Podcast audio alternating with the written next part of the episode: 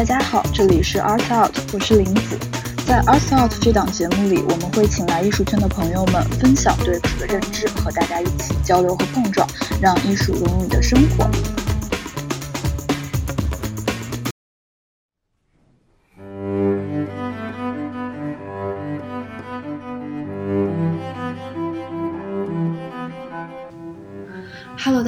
欢迎收听这一期的 Art Out，我是林子。今天我请来了岳文跟我做这一期的节目。那岳文跟我们节目的听众朋友们打个招呼吧。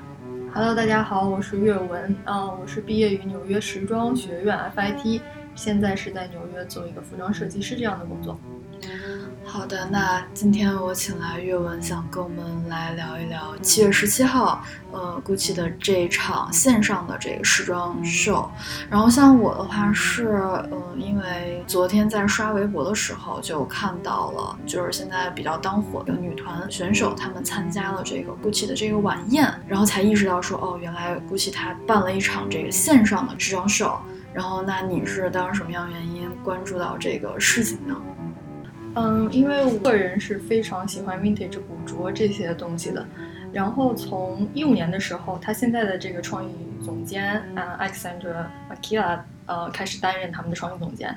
嗯，他个人的风格就是很多做很多复古的东西，然后也确实掀起了一股很强的复古的潮流，所以就让我开始又重新关注到呃 Gucci，然后深深的被他的设计的魅力所折服。呃，另外他他他个人其实又不单单是说做一个呃呃古典的东西，他还结合很多的现代的嗯一些科技啊呃去做他的秀场效果。比如说他一九年 Fall 的那一场吧，他就做了很多的有科技感的面具，然后整个秀场的布置也是非常的 cyberpunk 的那种感觉。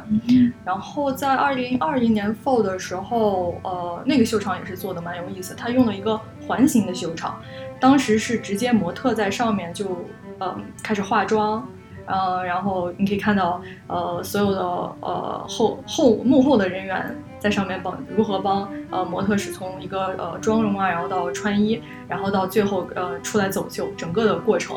嗯，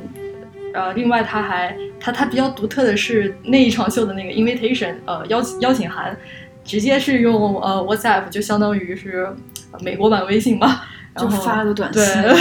给别人说你可以来看 show，是吧？对，是很有意思的一个形式。所以，所以因为这些吧，因为今年情况也很特殊嘛。嗯。呃，我们说到其实不光 GUCCI，还有其他的一些牌子也是做这种呃虚拟的时装秀，所以我还挺期待它到底会做一个怎么样的一个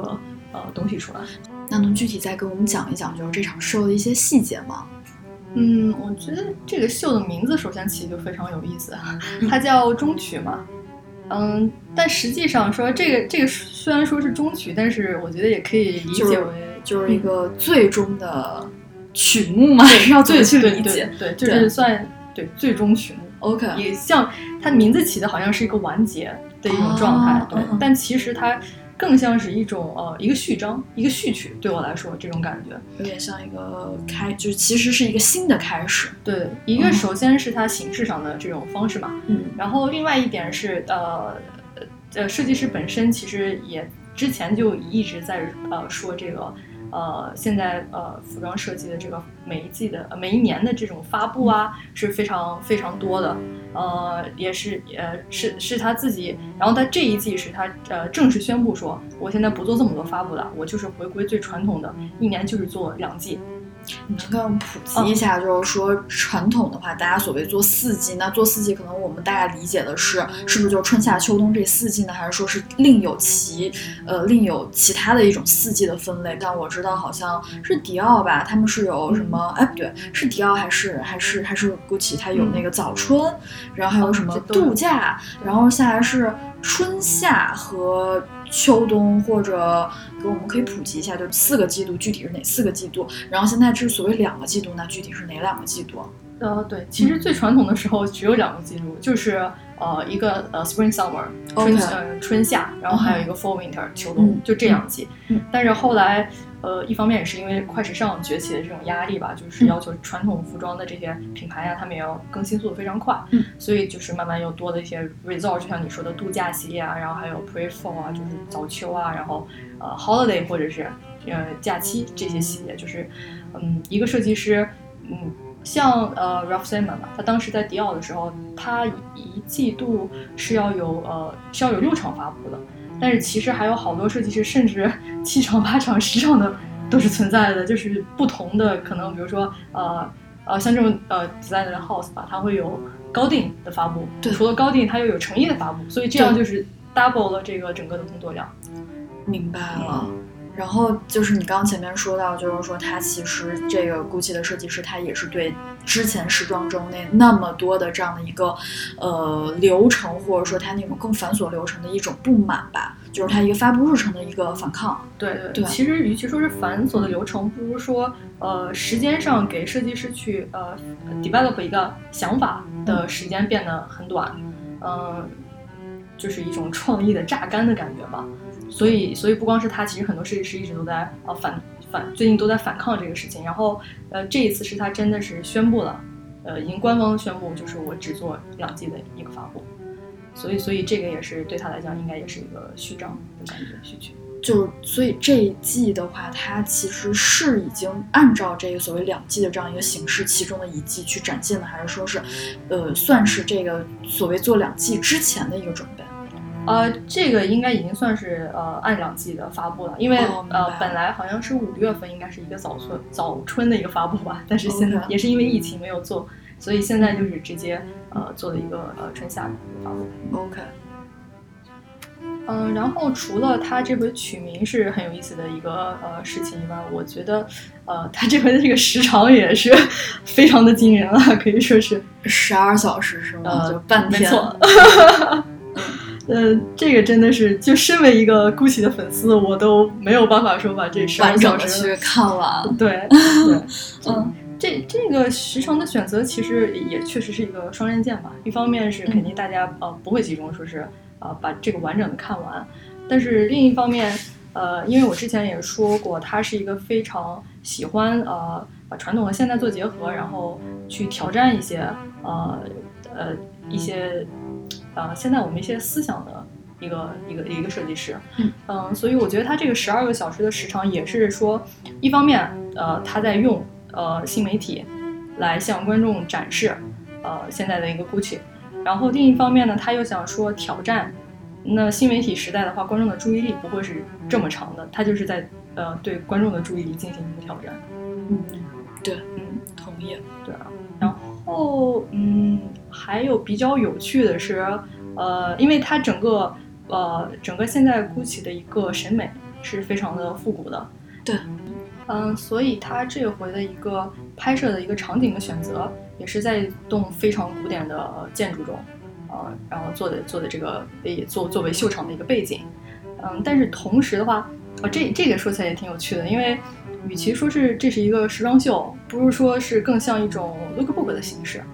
因为因为它在以这个古典的场景作为背景的同时呢，它会不断的有弹出窗口。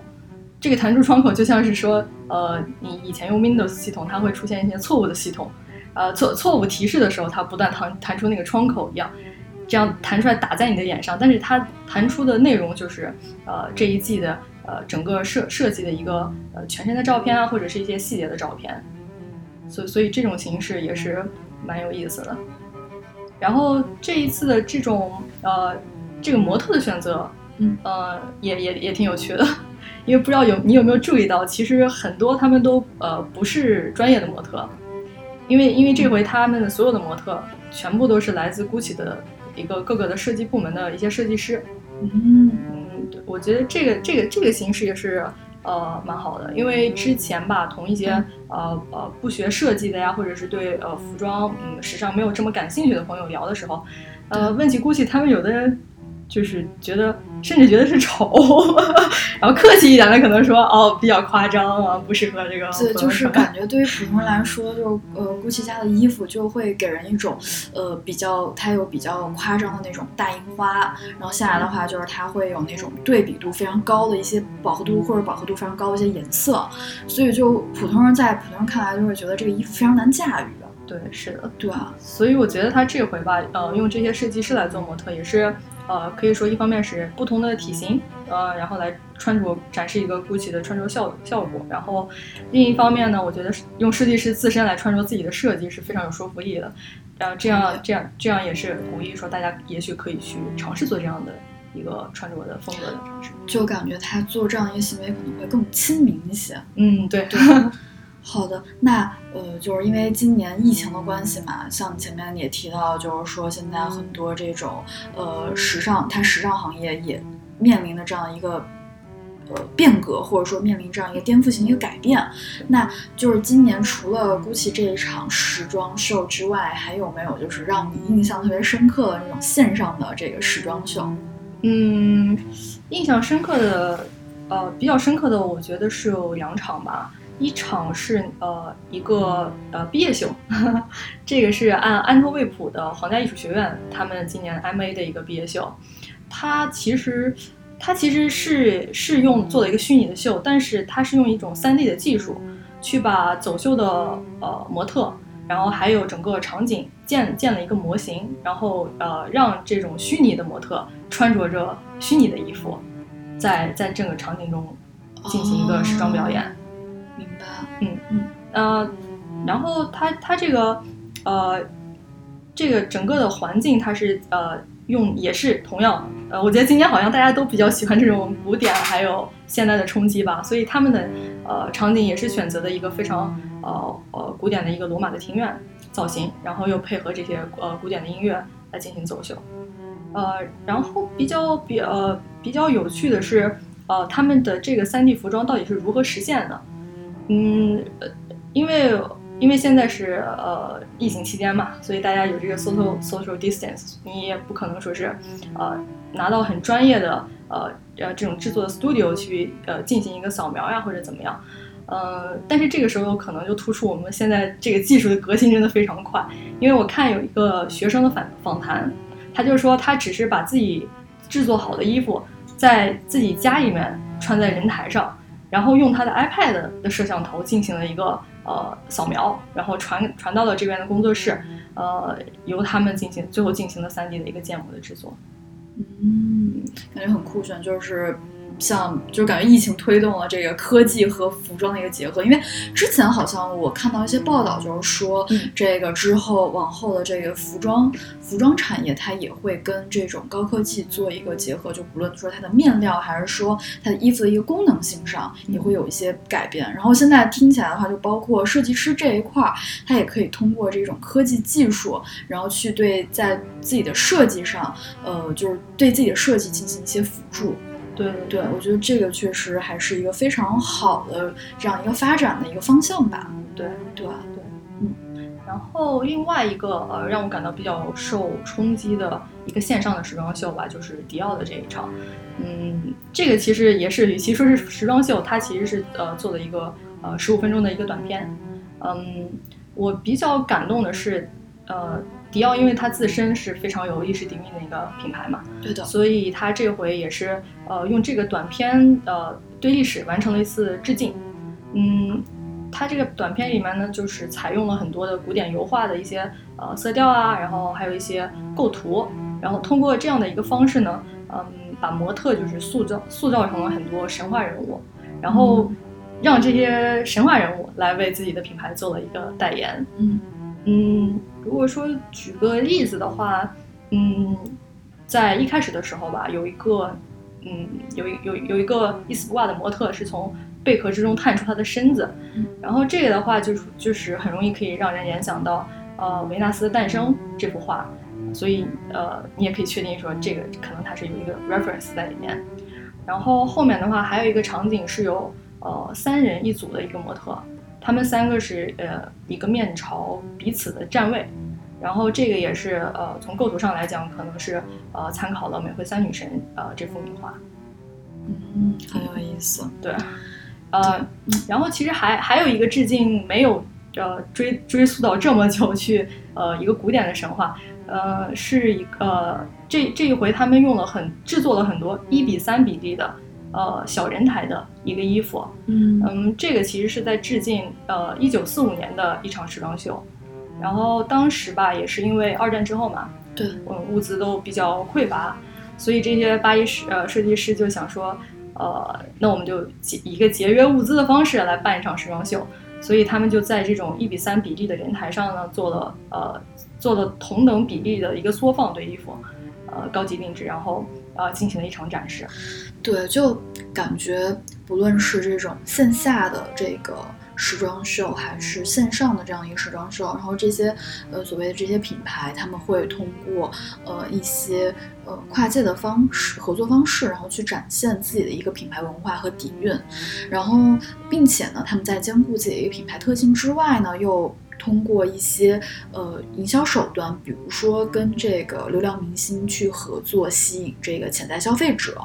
然后以及像现在就是因为今年疫情关系，他们只能通过所谓新媒体这个渠道去展示他们的这个时装秀。呃，通过这样的渠道呢，他们又做到了一个非常好的这样营销的一个宣传的一个作用。我跟岳文，我们俩参与过纽约时装周嘛，其实说实话还挺想聊一聊这个纽约时装周，就是我们当时参加这种线下所谓线下这种时装周的这样的一个经历，然后以及就是我们现在。呃，看到这种线上时装周的这样一个感受，就想去讨论一下它的一个区别。但今天由于这个节目时长的一个关系呢，我们会在下一期节目去聊一聊这个话题。那阅文跟我们节目的听众朋友们打个招呼，我们这期节目先到这里，然后我们下期节目再见。呃，那很高兴今天可以和大家聊这么多关于时尚的话题，也很感谢银子给我这个机会。那么我们下期节目再见，大家拜拜。拜拜。